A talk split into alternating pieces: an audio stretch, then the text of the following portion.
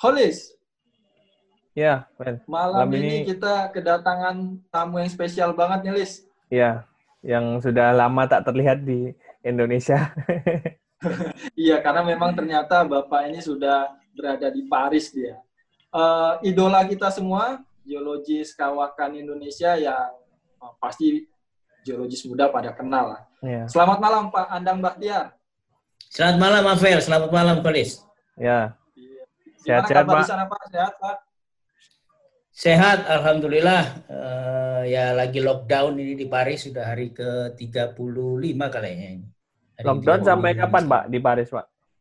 Rencana sampai 11 Mei, terus mau dibuka sama Macron mulai 11 Mei itu gradually lifted up lah. Jadi hmm. mulai anak sekolah baru mulai masuk nanti tanggal 11 karena dianggap eh, kemarin itu udah mulai apa trennya menurun. Nah ini hmm. tiga minggu ke depan ini mudah-mudahan terus menurun. Jadi mau dibuka nanti tanggal 11 mulai. Iya, baik Pak Andang, stay safe di sana Pak dan uh, sehat selalu.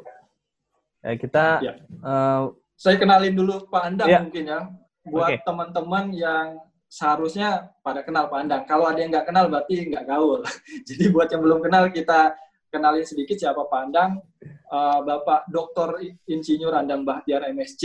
Beliau merupakan uh, bos saya dulu, bos pertama saya setelah lulus kuliah dan guru dalam banyak hal. Um, beliau merupakan geolog kawakan yang pengalamannya udah puluhan tahun di industri migas Uh, tidak hanya sebagai praktisi, tapi beliau juga pernah ditunjuk sebagai ketua Komite Eksplorasi Nasional yang tugasnya untuk mempercepat proses eksplorasi di Indonesia, dibentuk oleh Menteri SDM waktu itu Pak Sudirman Said, jadi Pak Andang melapor langsung ke Pak Sudirman Said, dan terakhir beliau juga menjadi anggota Dewan Energi Nasional, yang tugasnya membuat rancangan uh, energi nasional kita, yang under Presiden langsung, jadi lapornya ke Pak Presiden langsung. Ya, dan per hari ini Pak Andang sudah berada di Perancis, uh, berkarir di sana. Uh, mungkin Pak Andang bisa di-share sedikit aktivitasnya di Perancis itu ngapain sih Pak? Saya di Perancis ini uh, apa ya kerja mata-mata kali ya. Waduh. Jadi matanya melihat melihat screen seismik log sama uh, berbagai macam analisis yang terkait dengan eksplorasi oil and gas di berbagai macam negara, terutama di Amerika Latin dan Afrika. Jadi uh, singkatnya saya jadi direktur eksplorasi dari satu perusahaan yang kecil sekali di sini di bursa hmm. di bursa Euronext yang namanya Moreleprom itu uh, public listed company semua bisa bisa ngeklik di situ. Okay. Morel tulisannya Maurel at prom lah bahasa Inggris kalau dibaca Morele prom. Morele, Morele prom. IT-nya nggak dibaca. Direktur eksplorasi Morele prom. Oke. Okay. Iya. Yeah. Mungkin itu sekilas perkenalan singkat dari Pandang ya. Silakan yeah. Holis. Iya, Pak Andang, tahun 2020 ini kan uh, disambut sama tiga hal yang uh, mengejutkan Pak. Yang ada COVID-19, kemudian harga minyak yang uh, semakin turun dan hari ini juga uh, turun banget. Kemudian kurs rupiah waktu itu pernah sampai 16.000 per hari ini kalau nggak salah 15.700-an. Seberapa besar sih dampak tiga faktor itu, Pak, terhadap sektor bisnis energi di Indonesia? Sangat besar. Jadi seperti halnya juga terutama yang faktor pertama dan kedua tadi itu jadi COVID-19 pandemik dan uh, turunnya harga minyak dunia karena ada oil glut dari uh, Rusia maupun uh, Saudi Arabia itu sangat-sangat signifikan pengaruhnya bagi bisnis energi di seluruh dunia, bukan hanya di Indonesia dan Indonesia juga termasuk. Dan itu kita sebut sebagai saya sih bilangnya sebagai double jeopardy. Jadi ya apa namanya ya, keporak-porandaan eh, double lah. Jadi selain itu di Indonesia jadi triple gitu karena karena nilai tukar rupiah jadi apa namanya makin rendah. Tapi beberapa hari kemarin itu lumayan lah mulai mulai agak meningkat dibandingkan dengan dolar. Jadi kalau jawaban balik lagi ke pertanyaan bagaimana seberapa besar dampak ketiga faktor di atas itu terhadap bisnis sektor energi ya sangat besar. Artinya yang pertama dari dari apa namanya COVID aja kita udah tahu bahwa transportasi itu menurun banget deh dalam waktu satu bulan dua bulan terakhir ini terutama ya, hampir 70-80 persen eh, penerbangan itu apa parkir artinya dibatalkan ya itu kan konsumen apa namanya uh, fuel yang terbesar penerbangan itu dibandingkan dengan yang lain. Dan juga dengan adanya lockdown di berbagai macam kota besar di dunia ya transportasi akhirnya berhenti juga sedemikian rupa sehingga energi terpreserve energi nggak terpakai kasarannya jadi demand sangat menurun Sementara dengan supply yang sama aja dengan demand menurun pasti akan menurunkan harga minyak gitu. Ya. Dan selain itu juga terjadi eh, tindakan yang dilakukan oleh Saudi dan Rusia yang membuat lebih-lebih parah lagi karena mereka gluts, jadi membanjiri juga karena mereka nggak mau kehilangan opportunity itu kasarnya gitu. Padahal sebenarnya ada juga yang bilang mereka membunuh oil shale, shale oil Amerika. Nah, seberapa besar sangat besar, sangat besar ini. Ini uh, mungkin mungkin skalanya sama dengan 86 kali ya. Uh, waktu itu yang oil glut gede-gedean itu. Hmm. Ya lebih gede lagi dari kejadian oil glut 86 pada waktu minyak turun habis-habisan waktu itu. Jadi besar. Iya. Besar sekali pengaruhnya. Oke. Berarti kalau ingat di tahun 86 itu kan turunnya sampai 50% lebih harga harga minyak ya Pak ya. Dan untuk hmm. balik ke kalau nggak salah saya dari 60 jadi 30 ya Pak ya. Gara-gara hmm. oil di 86. Terus untuk balik ke angka 60 butuh waktu sampai 20 tahun sampai bisa balik lagi ke hmm. harga yang sama gitu. Nah, kalau ini kira-kira dampak dari ketiga tadi akan jangka panjang atau pendek aja nih Pak efeknya menurut penerawangan Bapak? kalau menurut kalau belajar dari kemarin 2014 gitu ya, yang jatuh banget karena ada ada oversupply dari minyak dari oil shale Amerika. Ini kemarin itu paling berapa sih? Uh, 6, 7, 8 bulan dia mulai naik. Kemudian akhirnya mencapai sekitar 50-60-an lagi lah uh, di 2018, 2019 kemarin itu. Jadi belajar dari situ kemungkinan sih diharapkan ya kayak gitu terjadinya tapi nggak akan pernah bisa mencapai 100 lagi kayak zaman tahun hmm. 2008 uh, yang lalu lah dan jadi seberapa lama kemungkinan untuk bisa mencapai 40 50 60 lagi sekali lagi bagi siapa pun yang mendengarkan ini dan pernah mendengarkan sebelumnya bahwa tidak ada satupun orang di dunia ini yang patut didengar tentang ramalan harga minyak dunia. Kecuali misalnya dia adalah uh, di Arab sana, kemudian juga penguasa uh, apa namanya minyak migas di Rusia dan dan bahkan orang-orang Amerika pun nggak pernah bisa bersatu untuk ke, membuat harga minyak jadi turun atau naik karena mereka individual semua ya mungkin syekh-syekh di Arab sana, kemudian di apa di Venezuela, kemudian di Kolombia, di di berbagai macam belahan dunia di mana mereka yang menentukan harga minyak itu. Tapi kalau kita kayaknya memprediksi agak susah karena itu tergantung geopolitiknya. Tapi ini lebih bukan bukan ke arah prediksi ya, tapi lebih ke hitung-hitungan apa namanya bottom line ekonomi. Yang lainnya kan sebenarnya interupsi kan, yang bangsanya apa namanya Arab Saudi, Rusia segala macam itu geopolitiknya interupsi kita susah untuk bacanya itu. Tapi kalau bottom line supply and demand dalam konteks kebutuhan energi ya habis ini kemungkinan besar uh, setelah COVID itu harusnya naik. Setelah COVID oh. harusnya naik. Tapi sampai kapan COVID berakhir itu juga tanda tanya besar juga kan. COVID-19 berakhir sampai kapan tanda tanya besar. Ya walaupun kita udah punya contoh Cina sudah recovery gitu ya, regardless berbagai macam konspirasi teori kenapa mereka cepat recovery sementara yang lainnya nggak ini, tetapi belajar dari situ yang mungkin 3-4 bulanan lah. Dengan overlap uh, berbagai macam negara mungkin Juni, Juli, Agustus. Itu mulai kebutuhan mulai naik lagi gitu.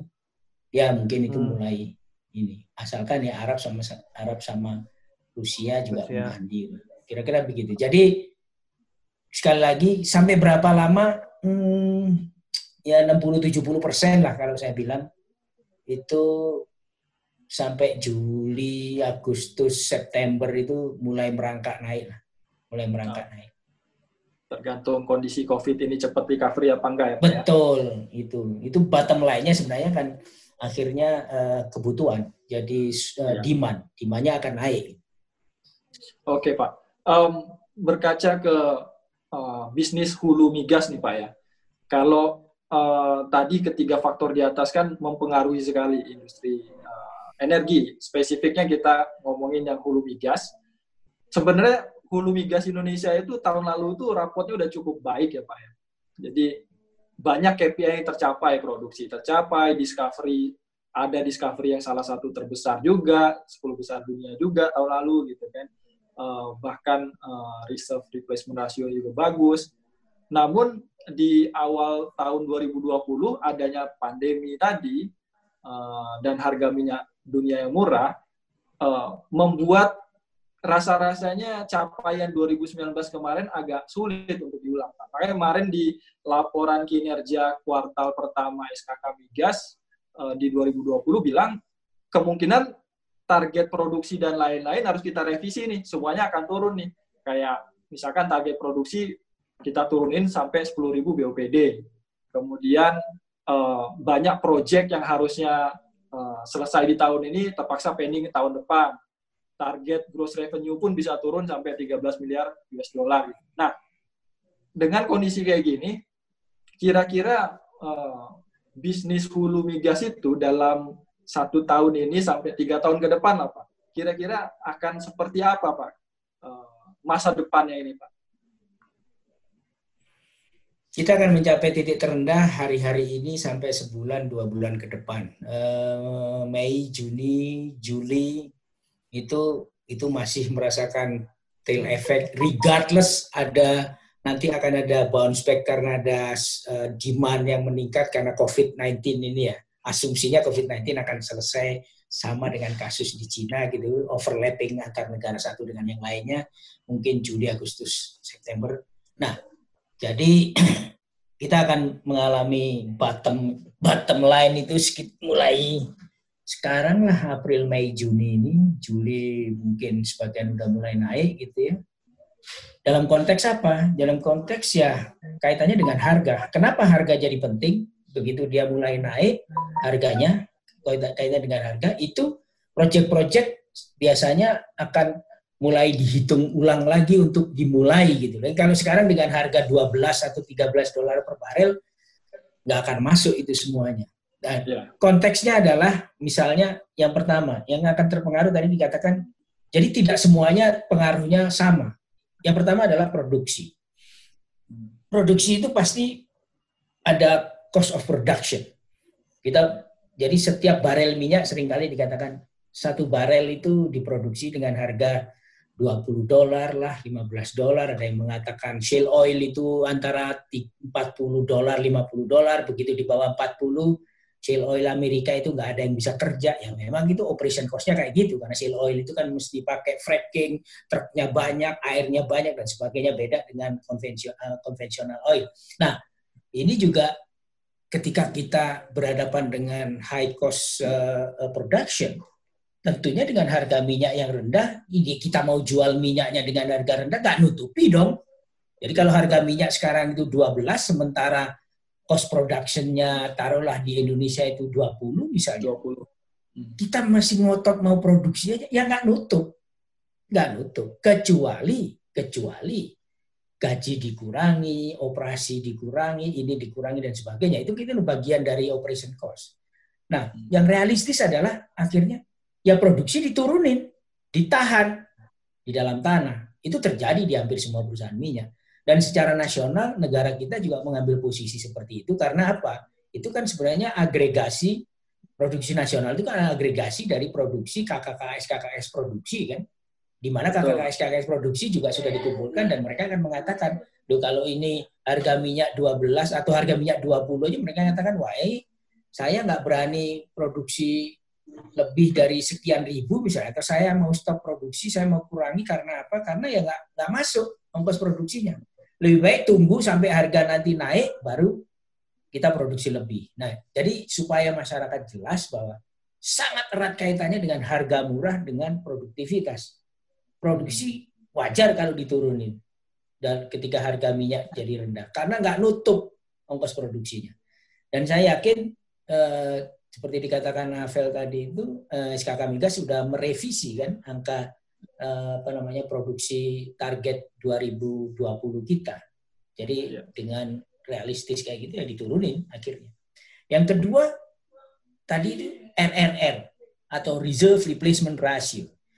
Ini beda lagi, nggak ada urusan itu sama harga minyak. Karena sebenarnya reserve replacement ratio itu adalah secara formal kayak misalnya tahun kemarin gitu ya, ada 300 sekian persen, tiga kali lipat cadangan. Itu sebenarnya sudah dilakukan lima tahun, 10 tahun sebelumnya. Cuman masalahnya dan sudah ketemu gitu ya. Jadi prosesnya udah udah terjadi, tinggal dia difinalisasi dalam bentuk misalnya rencana jangka panjang. Mau harga apalagi harga minyak sekarang rendah gitu. Orang sering mengatakan wah dengan harga minyak sekian nggak bisa jalan. Yang emang nggak bisa jalan sekarang dalam konteks kalau itu dijual sekarang. Tetapi kalau proyek-proyek itu dilakukan sekarang nanti kan selesai waktu harga minyak lebih tinggi asumsinya kayak gitu. Sehingga apa RRR resource replacement ratio jadi keberhasilan eksplorasi itu dalam konteks menambah reserve itu nggak ada hubungannya sama harga minyak rendah. Mestinya sih ini adalah efek dari kerja-kerja lima tahun sebelumnya. Kayak tahun kemarin itu hasil dari namanya discovery yang katanya 10 besar dunia itu adalah hasil kerja lima tahun sebelumnya.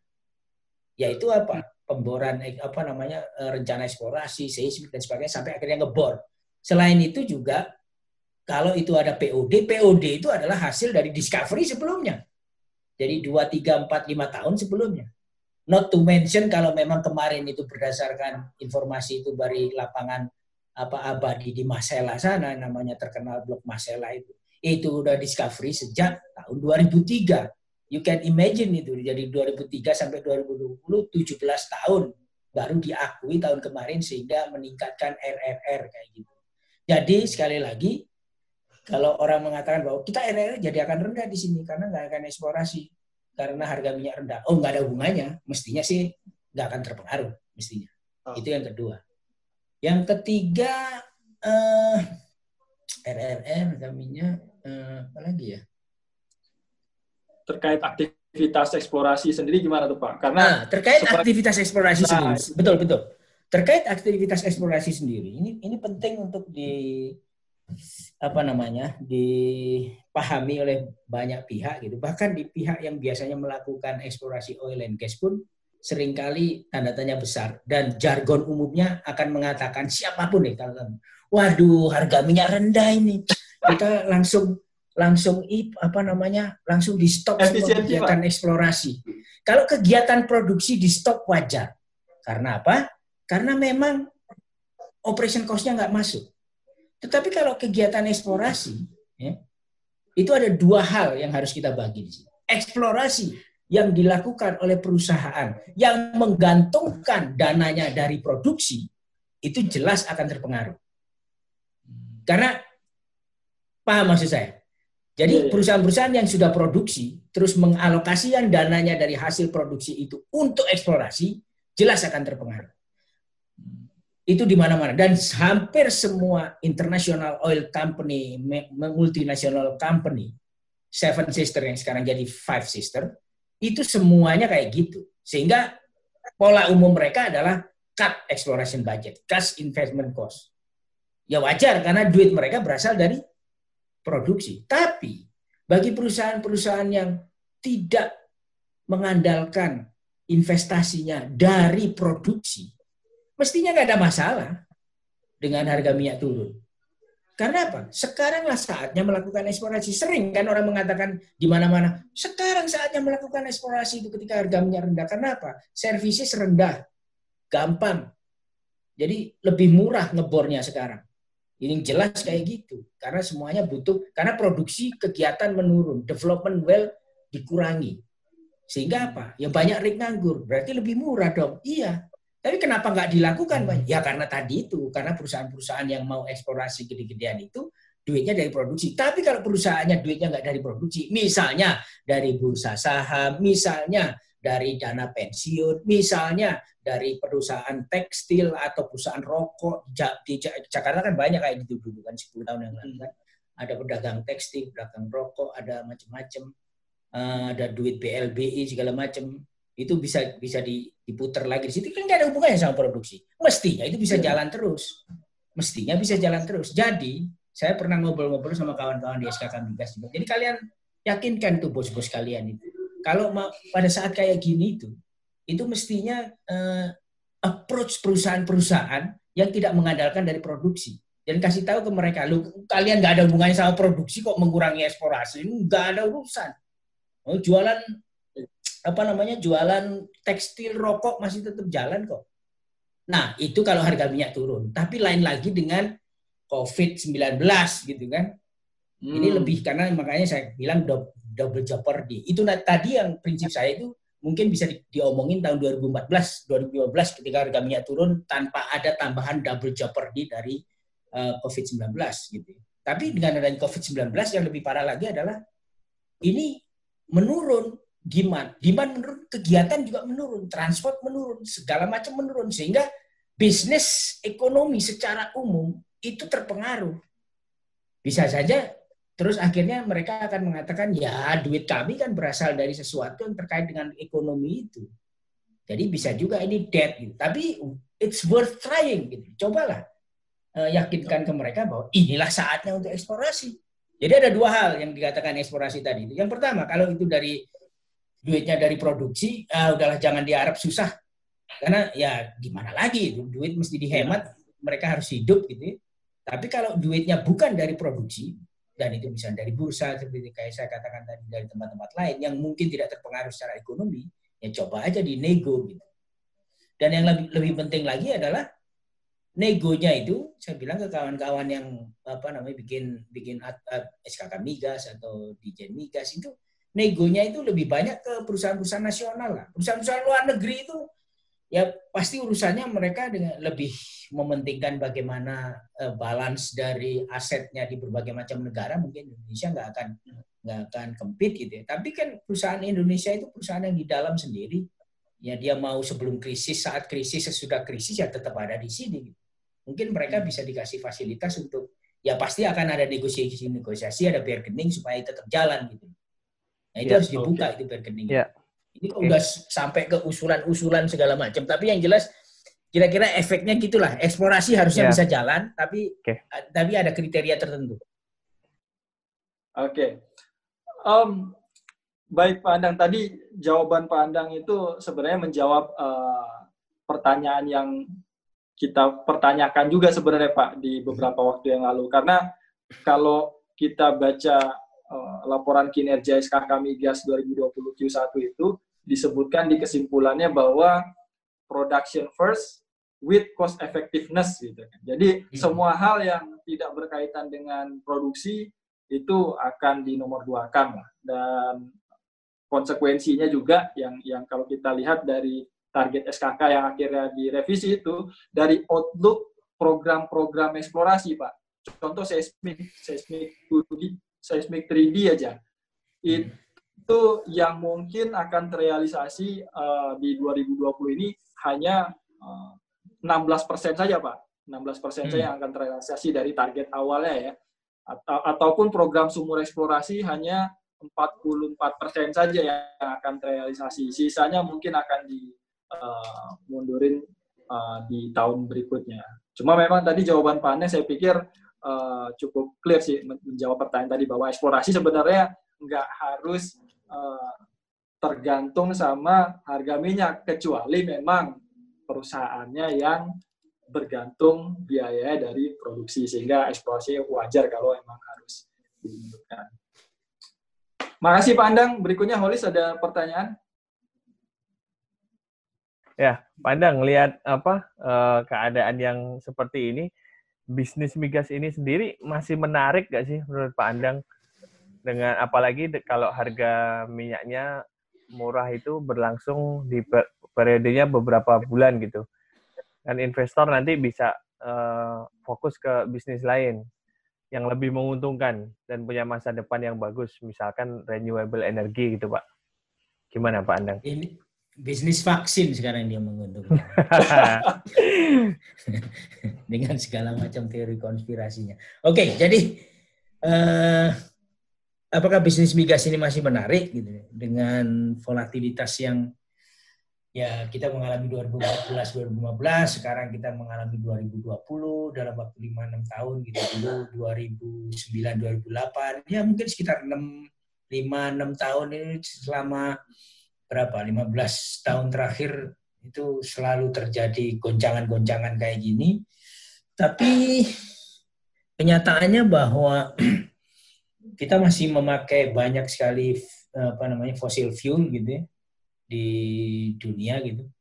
Yang yang bahkan menurut prediksi sampai 2050 pun uh, ya berbagai macam prediksi lah. Mau eh, IEA mau AI itu sampai 2050 pun masih akan akan dipakai fosil fuel ini karena uh, selain nuklir uh, EBT energi baru terbarukan ini uh, juga tergantung dari perkembangan teknologinya. Jadi saya sendiri yang terakhir mengikuti perkembangan teknologi energi surya. Kalau energi surya ini makin lama makin murah gitu ya, terus uh, terus mobil listrik juga makin lama makin murah gitu. Mungkin kita akan akan punya istilahnya punya disruption yang selama ini selama 5 10 tahun terakhir selalu dibicarakan tentang disruption disruption itu. Jadi apakah masih menarik uh, sejauh bahwasanya ini masih bertahan sampai 2050 selama ini ya masih menarik. Gitu. Walaupun ada volatilitas kalau 15 tahun terakhir ini setiap 5 6 tahun itu terjadi drop kayak gini tiba-tiba gitu ya. Dan ini lebih diperparah lagi dengan ya ada secara global gitu ada kejadian pandemik ini.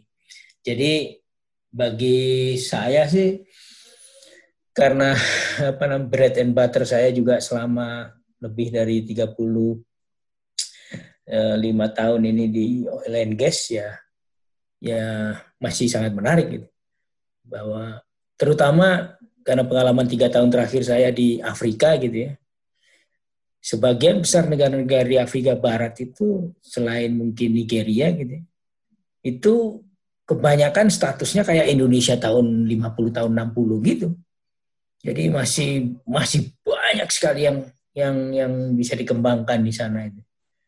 Ya, dengan apalagi kalau kita kita bicara di daerah timur Afrika Timur gitu yang kebanyakan gas gitu ya. Gas-gas besar itu bakalan masih akan ditemukan lebih banyak lagi di sana itu. Mungkin raksasa nantinya eh, banyak ketemu gas-gas raksasa.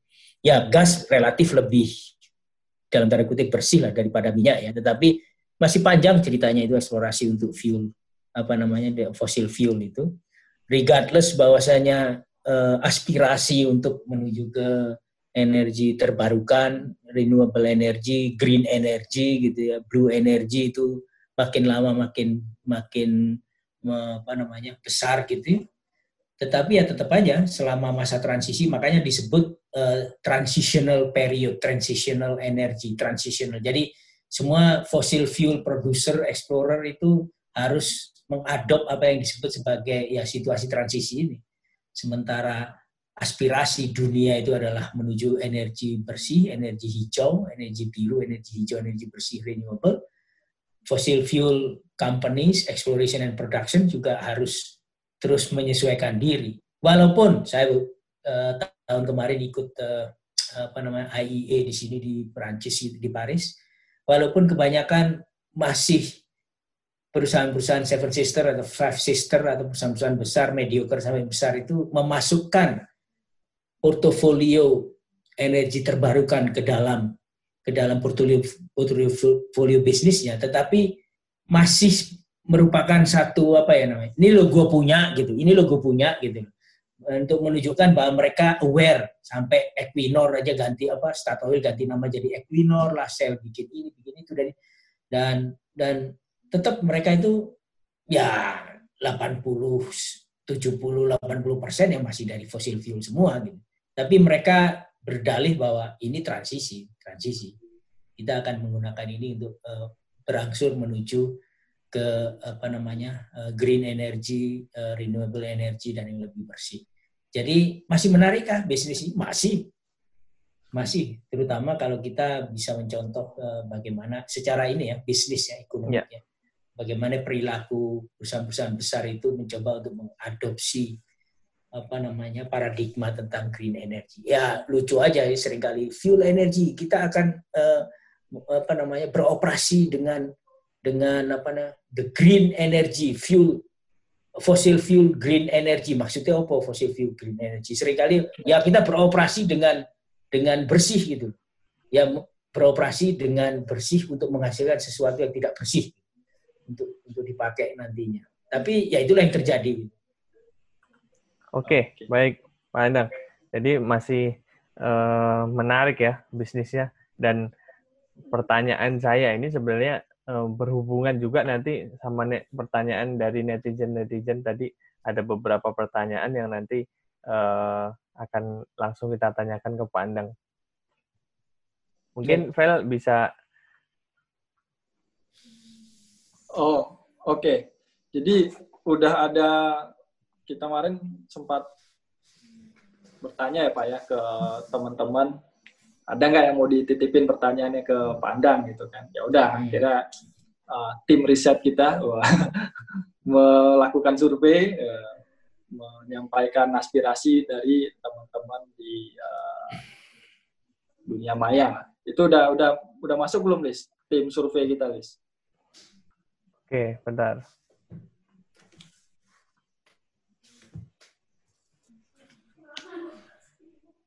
Oke, Nanti akan gabung sama kita dua orang, Pak. Nanti mereka yang hmm. akan uh, nanyain, yang akan bacain itunya pertanyaannya dari Instagram. Nah, ini dia sudah bergabung tim risetnya Geo Insight ini Pak. Ada Andri Prabowo dan Almira. Halo, selamat malam Pak Andang. Keren kali. Selamat pagi. Ya. Selamat sore. Oh, Pagi, Pak. Ya? Iya. Udah malam, Pak. Baik, uh, lanjut Andri aja ya. Dan Almira, mungkin Andri dulu ya, uh, bisa mewakili para netizen yang bertanya di akun kita, bisa disampaikan ke Pandang agar Pandang bisa uh, menjawab beberapa hal yang ingin ditanyakan ini. Oke, baik, baik Mas, baik Mas Apel, uh, langsung aja ke Pak Andang uh, ada pertanyaan nih dari Surya Ed Surya Dimas. Kenapa harga minyak dunia kan lagi jatuh drastis banget, tetapi harga BBM di negara kita tuh ya gitu-gitu aja. Tetap itu faktornya apa aja ya Pak? Kenapa gitu ya? Terima kasih Pak. faktornya misterius. Jadi ya hitung-hitungannya harusnya ikut turun lah. Udah, udah banyak yang teriak kan dalam waktu seminggu terakhir ini. Uh, sering kali alasannya adalah e, menurut regulasi nanti baru akan karena regulasinya udah diganti tiga kali kalau nggak salah sejak zaman Sudirman Said, zaman Jonan, kemudian sekarang zaman Menteri yang baru gitu ya bahwa itu terjadi karena e, apa namanya ditinjau secara berkala gitu. Ya. Ini belum waktunya meninjau kasarannya kayak gitu. Ya tapi apa pun ya untuk meninjau secara berkala aturan bisa di ini untuk memuaskan masyarakat mestinya mestinya sih langsung dihitung untuk diturunkan. Tapi saya yakin ini paling lambat satu Mei ini pasti turun. Ini. Jadi kalau pertanyaannya kenapa nggak turun-turun, saya juga nggak tahu kenapa nggak turun-turun. Harusnya turun. Harusnya turun ya. Iya. Kalau dari ininya ya, demand-nya kan juga turun. Makanya saya saya nggak berpretensi menjadi bagian dari pemerintah yang jawab itu gitu. Tetapi kenapa nggak turun-turun? Saya nggak tahu ini pemerintah kok nggak turun. Masih tinggi. Harusnya turun itu. Iya itu Pak, reaksi dari followers kita juga gitu. Kenapa bisa nggak turun-turun sih? Mestinya kan hmm. mereka pakai logika dasar aja. Kalau misalnya uh, secara global turun ya Indonesia mestinya juga nurunin dong. Ternyata enggak di lapangan deh gitu.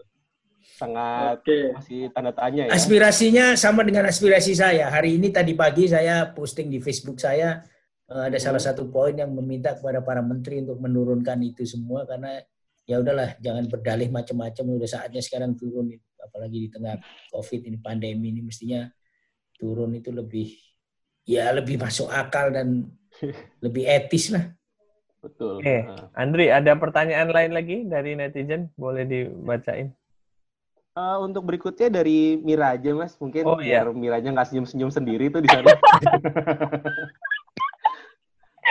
Baik Pak, selanjutnya ada pertanyaan dari @reza.widiatmo. Nah, seperti yang telah kita ketahui kan Pak, selama ini harga minyak tuh terus mengalami penurunan, bahkan sampai hari ini bisa sampai di bawah 20 US dollar per barel.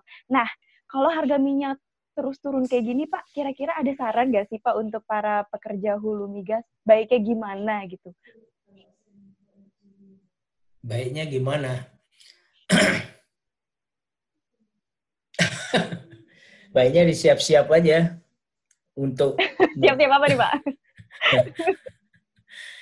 ini tadi saya, saya saya saya udah jelaskan ya bahwa ini siklus ini terjadi lima tahunan enam tahunan itu ya volatility-nya kayak gini lah. Ya, dia nggak akan balik lagi ke 100 kayaknya dalam waktu 5-10 tahun ini kecuali kecuali apa namanya ada ada kejadian besar lagi gitu ya. Jadi hmm. jadi ini akan balik lagi apa ya saya ya semi optimistis kayak gitu ya balik lagi ke arah 30 40 kemudian ya akhir tahun gitu ya, ya di bottom line-nya dikaitkan dengan bottom line supply demand kayak gitu yang mestinya udah mulai naik ketika COVID-19 sudah naik. Jadi hang, jadi pesan saya hang in there. Bertahanlah di situ. Kecuali kalau Anda mulai diutik-utik sama employer untuk dipecat atau suruh disuruh apa namanya ambil cuti ambil cuti nggak berbayar kemudian uh, pensiun dini pensiun dini bangsa kayak gitu tapi kalau enggak hang in there sebentar aja bertahanlah di situ dan mm -hmm. banyak baca banyak uh, riset gitu untuk untuk me, apa namanya menyongsong harga minyak naik lagi di mana kegiatan akan akan terus bertambah. Tadi saya sudah ceritakan juga mestinya sih eksplorasi lagi gencar-gencarnya sekarang ini. Kalaupun hmm. toh tidak ngebor ya mestinya seismik gitu ya. Kalau enggak ya berbagai macam studi dilakukan. Studi kan murah aja sebenarnya. Itu itu saatnya sekarang itu dilakukan. Tapi kan saya nggak bisa bilang gitu ke employee kan. Saya harusnya bilang ini ke pemilik perusahaan. Tapi make sense juga kok kalau saya bilang kalian nggak perlu beresiko kok ini bikin studi aja pasti senang semua itu GN, GNI, RNI, bikin studi banyak-banyak lah. Nah, dan studi itu kan beda sama ngebor sumur sama seismik tuh. Hmm. Ya, data-data yang kemarin belum sempat di dievaluasi ya dievaluasi sekarang ini. Nah, kalau memang kalian para geoscientist yang bergerak di bidang oil and gas ini berani ngomong ke atasannya, bilang aja, Pak Andang bilang kayak gitu Pak, mestinya banyak studi sekarang ini. Kalau nggak percaya, telepon kasih nomor saya gitu. Mantap. Mantap. Siapa langsung di follow up ya Mas? langsung di follow up aja kita ya. Iya, okay. follow up aja. Berikutnya, uh, uh. pertanyaan oh, berikutnya. Andri. Iya, uh, lanjut lagi Pak, pertanyaan berikutnya uh, dari Garindra Yogi untuk fresh graduate kan tadi kata bapak tuh kalau tadi kan uh, pekerja tuh kita hold aja bertahan gitu kalau belum ada uh, dari company-nya gimana kalau uh, fresh graduate ini posisinya sangat membingungkan bagi mereka mungkin pak apakah hmm. mereka itu harus berharap berharap aja sampai ada lowongan lagi atau mereka nyari S2 bahkan kalau S2 nya saya juga mau nanya pak bagusnya tuh tetap stay di geoscience atau mereka uh, lihat lagi ke sektor-sektor lainnya? Karena terkadang itu kayak gini geoscience itu sudah geoscience itu sebuah field yang sangat menarik. Tetapi uh, sekarang tuh kayak no more jobs gitu loh, Pak. Gimana tanggapannya, Pak? Tanggapan saya karena saya seorang geoscience, uh, geoscientist, saya bilang ya stay there di geoscience. Geoscience itu menarik. Geoscience itu way of life. Jadi kalaupun toh kalian hmm. sekarang itu menentukan misalnya di oil and gas, oil and gas is not everything. Jadi tapi geoscience is bigger than oil and gas. Itu itu maksudnya. Hmm. Jadi oil and gas itu bukan segalanya.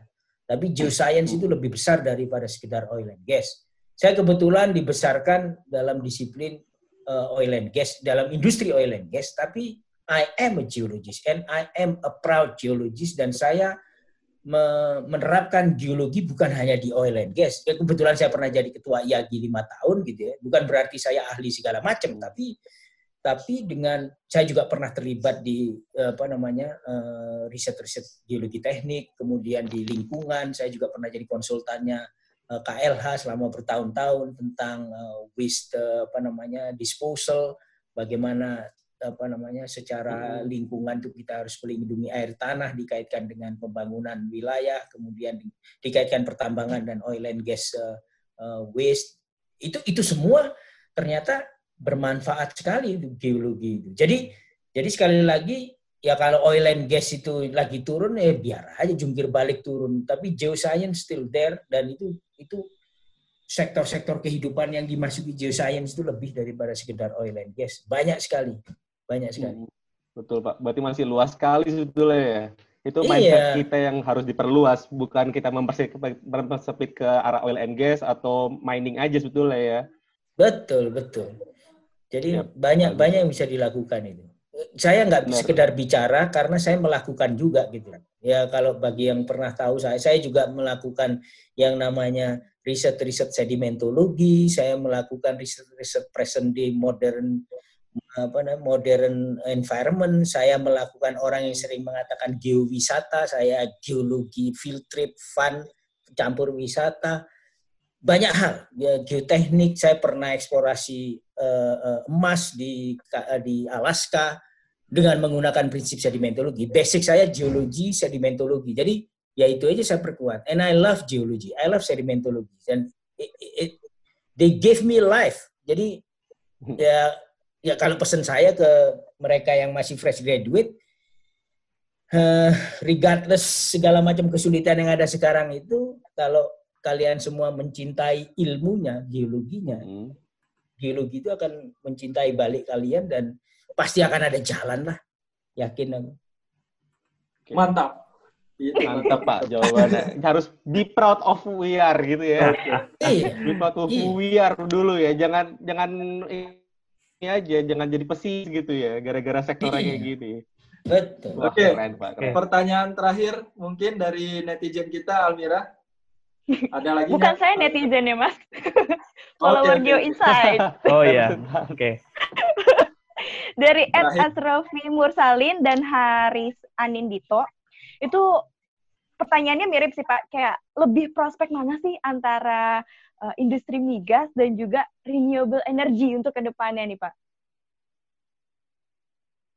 Saya tadi udah bahas mungkin sampai sampai 2050 kita masih pakai uh, fuel fosil fuel gitu ya uh, migas uh, terutama di situ tapi renewable makin hari makin berkembang gitu ya, renewable energy dan banyak hal terkait dengan geoscience yang yang terkait dengan renewable juga. Jadi lebih lebih bagus mana kalau kalian pengen pengen apa namanya mengembangkan not talking about the work ya, tetapi talking about the not talking about the job, the work gitu, tapi talking about the love.